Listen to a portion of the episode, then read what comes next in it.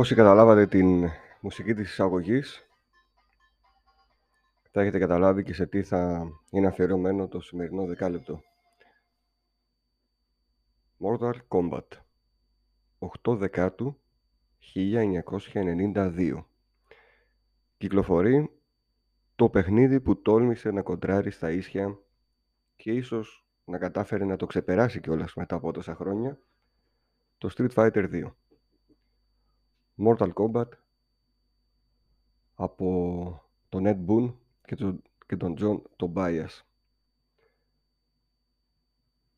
Η Midway Games είναι αυτή η εταιρεία την οποία προσέγγισαν οι δύο προηγούμενοι και την έπεισαν να φτιάξουν ένα παιχνίδι το οποίο θα ξεπεράσει το Street Fighter 2 The World Warrior. Η Midway τους εμπιστεύτηκε, το παιχνίδι κυκλοφόρησε και να σας περιγράψω πώς το θυμάμαι σαν πολύ μακρινή ανάμνηση. Στην περιοχή της Τούμπας υπήρχε μια ποδοσφαιρική ομάδα, η AE Toumpas, της οποίας τα γραφεία είχαν μετατραπεί σε ουφάδικο. Σε χώρο δηλαδή που υπήρχαν μέσα τουλάχιστον 30 arcades μηχανήματα. Εκεί πηγαίναμε να παίξουμε το Street Fighter 2 και μάλιστα υπήρχε ουρά μέσα στο κατάστημα, μπροστά από την καμπίνα, γιατί όλα τα παιδιά θέλαν να παίξουν Street Fighter 2. Αυτό συνέβαινε για αρκετό καιρό. Κάποια στιγμή, ένα πρωινό όπως καλοκαιρινό πρωινό, γιατί θυμάμαι ότι δεν είχαμε σχολείο, όπως πάμε να παίξουμε Street Fighter, βγαίνει ένα παιδί από εκεί πέρα, ένας γνωστός, και λέει: «Παιδιά, αφήστε το Street Fighter, πάμε να δείτε μία παιχνιδάρα σαν το Street Fighter με αληθινούς ανθρώπους που έχει φέρει το μαγαζί πιο πάνω, το καφέ». Το καφέ αυτό βρίσκεται σχεδόν δίπλα στο σπίτι του Στράτου, που γνωρίζετε από τη Ρετρόπολης.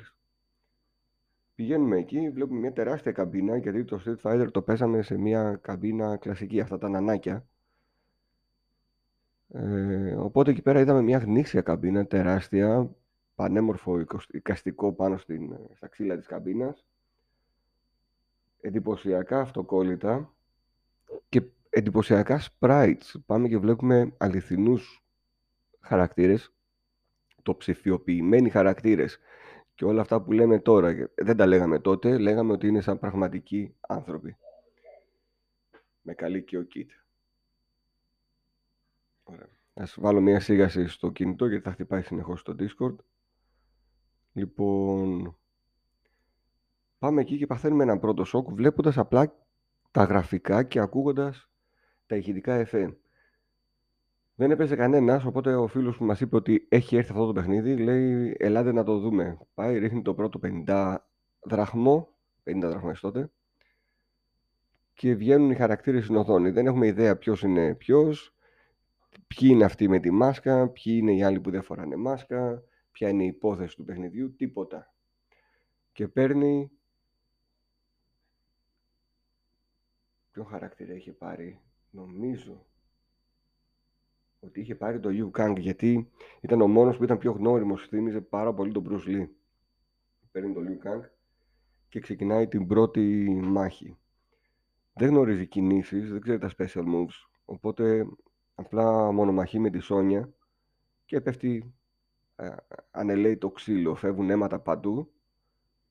Έχουμε μείνει μπροστά στην οθόνη χωρίς να μιλάει κανένας μας και απλά βλέπουμε αυτό το εντυπωσιακό παιχνίδι και λέμε: «Ρε φίλε, τι πράγμα είναι αυτό, τι έχουν φτιάξει».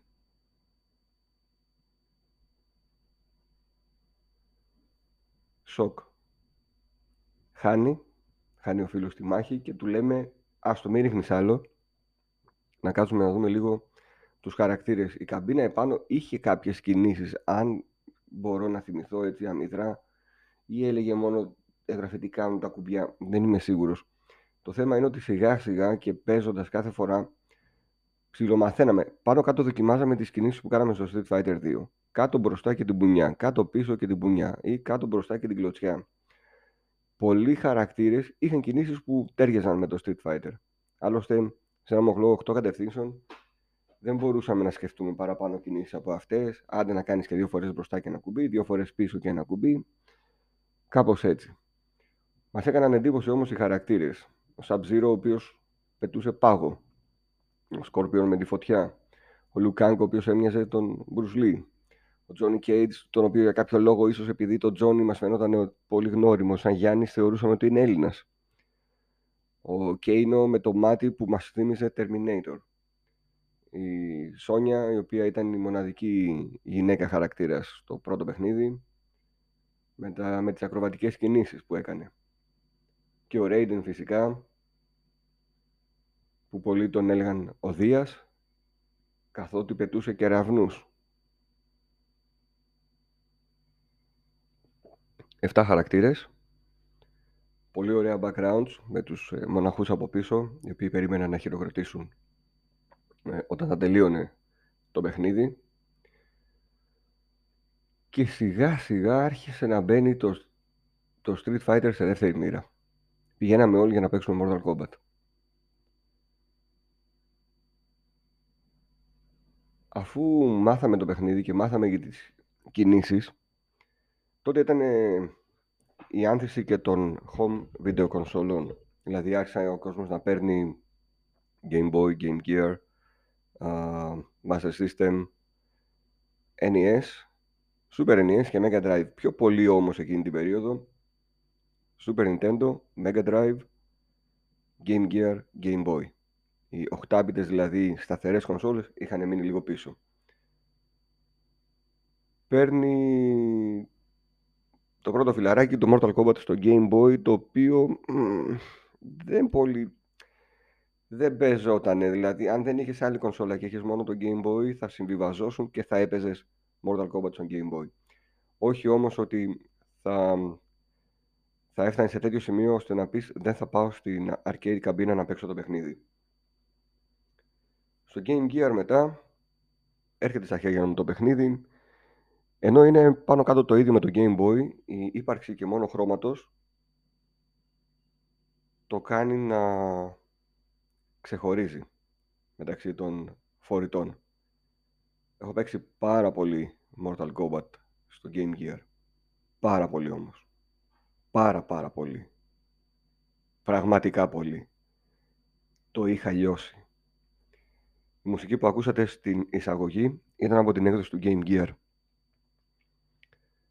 Στο Game Gear είχε 6 χαρακτήρες. Έλειπε ο Kano.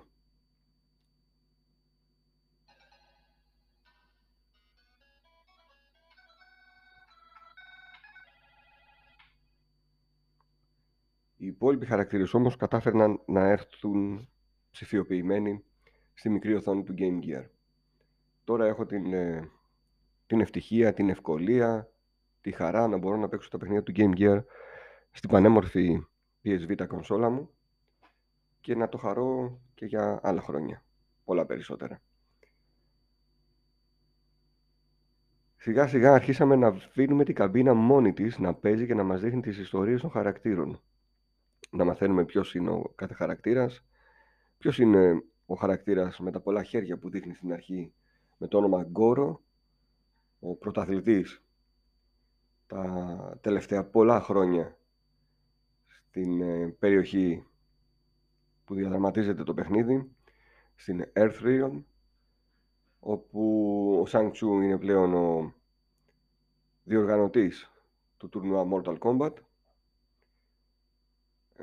με πρωταθλητή τα τελευταία 500 χρόνια τον Goro, ο οποίος είχε νικήσει τον Shao Kahn, τον αυτοκράτορα του Outworld, και έτσι καταφέρει και πήρε τον τίτλο του Earthrealm, του νέου αυτοκράτορα, ο Shang Tsung. Θα μου πείτε τώρα, αυτά σας ενδιέφεραν τότε που ήσασταν ψιλοπιτσιρίκια, δηλαδή δημοτικό ακόμη, αρχές γυμνασίου, νομίζω αρχές γυμνασίου, πρώτη, δευτέρα γυμνασίου. Μας ενδιέφεραν. Μας ενδιέφεραν πάρα πολύ κιόλας, σε σημείο να τα συζητάμε στο σπίτι, στο σχολείο, στα διαλύματα, να παίρνουμε τα περιοδικά της εποχής και να διαβάζουμε ακόμη περισσότερες λεπτομέρειες. Και αφού έγινε το μεγάλο μπαμ και κυκλοφόρησε το πρώτο Mortal Kombat, μπήκε στη ζωή μας για τα καλά και φτάσαμε κάποια στιγμή να γνωρίσουμε και τις home consoles καλύτερα και τις διαφορές που είχαν μεταξύ τους. Mega Drive, η αλλιώς Genesis και Super Nintendo. Η Nintendo θέλοντας να είναι πιο φιλική στα παιδιά, από τότε το είχε αυτό το χούι, αφαιρεί το κόκκινο αίμα από το παιχνίδι, το αντικαθιστά με πράσινο και αλλάζει και τα fatalities, τα οποία ναι μεν υπάρχουν fatalities, αλλά δεν έχουν καμία σχέση με αυτά της Mega Drive έκδοσης που ήταν ίδια με την arcade έκδοση. Για παράδειγμα, ο Sub-Zero σε μια κίνηση fatality που κάνει βγάζει το κεφάλι του εχθρού, του αντιπάλου του, μαζί με την σπονδυλική στήλη. Στην έκδοση για Super Nintendo ο Sub-Zero παγώνει μέχρι θανάτου τον εχθρό, τον αντίπαλο.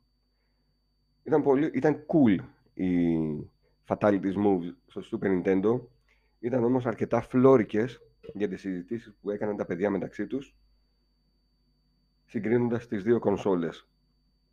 Αυτό που είχε καλύτερο το Super Nintendo όμως ήταν ο ήχος και γενικότερα τα γραφικά, τα χρώματα. Η χρωματική παλέτα ήταν πολύ καλύτερη στο Super Nintendo σε σχέση με το Mega Drive και μπορείτε να το δείτε άνετα σε διάφορα συγκριτικά που υπάρχουν στο YouTube.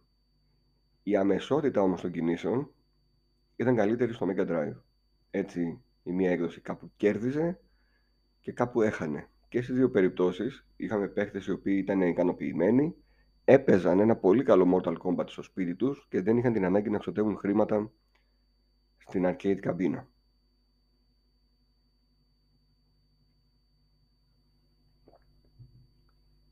Μετά από τον απαραίτητο καφέ, θα σας πω ότι εγώ έπαιξα το παιχνίδι πέρα από την καμπίνα και το Game Gear. Προσπάθησα να παίξω το παιχνίδι και στην Amiga 500 Plus που είχα εκείνη την περίοδο. Το παιχνίδι στην Amiga 500 έδειχνε πάρα πολύ όμορφο. Λιγότερα frames, αλλά έδειχνε πάρα πολύ όμορφο, με μεγάλα sprites, με ωραία χρώματα, αλλά με μια τρομακτική δυσκολία. Το να παίξεις με ένα κουμπί. Μιλάμε για το χειριστήριο του Mega Drive που κυκλοφόρησε στην Ευρώπη και την Αμερική με τα τρία κουμπιά και απορούμε πως έπαιζε ο κόσμος παιχνίδια όπως το Street Fighter και το Mortal Kombat. Σκεφτείτε να παίζεις αυτά τα παιχνίδια με ένα κουμπί. Να προσπαθείς να κάνεις όλα τα special moves με ένα κουμπί. Ήταν πραγματικά πολύ δύσκολο. Και αν ξεπερνούσε αυτό, ήταν πραγματικά πολύ κουραστικό το να πρέπει να αλλάζεις δισκέτα. Κάθε φορά που το παιχνίδι απαιτούσε την αλλαγή δισκέτας, είτε γιατί έπρεπε να αλλάξει ο αντίπαλός σου, είτε γιατί έπρεπε να παίξει κάποιο άλλο μουσικό θέμα, είτε γιατί έχανες και έπρεπε να ξεκινήσεις από την αρχή. Κάθε φορά που άλλαζε ο χαρακτήρας, ο αντίπαλος, έπρεπε να αλλάχτεί και η δισκέτα. Κάθε φορά που έμπαινε ένας φίλος σου να παίξει διπλό και έπαιρνε ένα χαρακτήρα ο οποίος ήταν φορτωμένος σε άλλη δισκέτα, έπρεπε να αλλάχτεί η δισκέτα. Πραγματικά πολύ κουραστική διαδικασία. Τώρα με την Amiga που διαθέτω να έχει σκληρό δίσκο, αυτή η αλλαγή δεν γίνεται, δεν είναι απαραίτητη, αλλά τότε και ήταν απαραίτητη και αναγκαστικά είχαμε συνηθίσει σε αυτή τη διαδικασία. Αργότερα το μέλλον έγραψε Mortal Kombat 2, 3, το ένα καλύτερο από το άλλο, 4 που πήγαμε στην πρώτη 3D εκδοχή του παιχνιδιού, την οποία εγώ γνώρισα στο PlayStation 1 και ενώ τότε μου άρεσε γιατί έβλεπα για πρώτη φορά Mortal Kombat σε 3 διαστάσεις, πλέον το θεωρώ από τα χειρότερα, δεν μπορεί να παιχτεί εκείνο το παιχνίδι, εν έτη 2021. Φτάσαμε τελικά στο Mortal Kombat 11. Στο retropolis.gr θα βρείτε ένα άρθρο από τον Στράτο με τον γενικό τίτλο Mortal Kombat, ο δρόμος των αποτυχιών προς την επιτυχία. Όπου εκεί ο Στράτος κάνει ένα πέρασμα σε όλα αυτά τα χρόνια, αναλύοντας τις επιτυχίες και τις αποτυχίες της σειράς Mortal Kombat, φτάνοντας μέχρι και το Mortal Kombat 11. Το Mortal Kombat 11, το οποίο κατάφερε να είναι το παιχνίδι της σειράς με τις περισσότερες πωλήσεις. Σε μια περίοδο που και μεταξύ μας όταν μιλάμε, λέμε, έλα μωρέ τώρα, ποιος παίζει Mortal Kombat και Street Fighter αυτή την εποχή, πέρα από αυτούς που ασχολούνται σοβαρά με τα e-sports. Κι όμως, παιδιά, υπάρχει κόσμος που παίζει, θα βρεις πανεύκολα online αντιπάλους για να παίξεις και υπάρχει ακόμη μεγάλη μερίδα κοινού προφανώς που παίζει beat 'em ups παιχνίδια. Μπορεί τότε να ήταν το Street Fighter 2 και να ήρθε το Mortal Kombat για να πάρει έτσι, τα σκύπτρα. Από το Street Fighter και ποιο παιχνίδι ήταν ακόμη, το Pit Fighter ήταν που είχαμε δει πρώτη φορά έτσι, ψηφιοποιημένους χαρακτήρες. Και τελικά η σειρά συνεχίζει, έχει ανωδική πορεία σε αντίθεση με το Street Fighter, το οποίο είναι πτωτική η πορεία του, έχει αλλάξει πάρα πολύ και αυτή η αλλαγή σε πολύ κόσμο, όπως εμένα δεν μου έχει αρέσει. Η μορφή των χαρακτήρων, το τρισδιάστατο και πολύ badass που έχει γίνει στο σχεδιασμό των χαρακτήρων με αποτρέπει από το να παίξω και να επενδύσω, να δώσω λεφτά σε ένα καινούριο παιχνίδι της σειράς Street Fighter. Το Mortal Kombat όμως τα κατάφερε. Αν και έκανε και αυτό τους badass χαρακτήρες με τα υπερβολικά ίσως γραφικά, κατάφερε στο 11 να ρίξει λίγο όλο αυτό το μπαντασιλίκι, να το φέρει πιο κοντά στα παλιά παιχνίδια και να προξενήσει το ενδιαφέρον του κόσμου, ακόμα και αυτού που είχε αφήσει τη σειρά για πολλά χρόνια. 8 Δεκεμβρίου 2021 και μιλάμε για ένα παιχνίδι που ξεκίνησε το 1992. Παίζετε άραγε Mortal Kombat? Παίζετε με τους φίλους σας ή έχετε μείνει να παίζετε μόνοι σας? Single player, τα παλιά παιχνίδια από το 1 μέχρι και το 3. Για κάποιο λόγο όσοι παίζουν τα παλιά παίζουν από το 1 έως και το 3. Και ο λόγος αυτός είναι ότι δεν τους άρεσε μετά η αλλαγή στο 3D. Οι παίχτες που συνεχίζουν παίξαν πολύ το Mortal Kombat 10, το X, το οποίο μπήκε πρόσφατα αυτό το μήνα, στην PS Plus συνδρομή.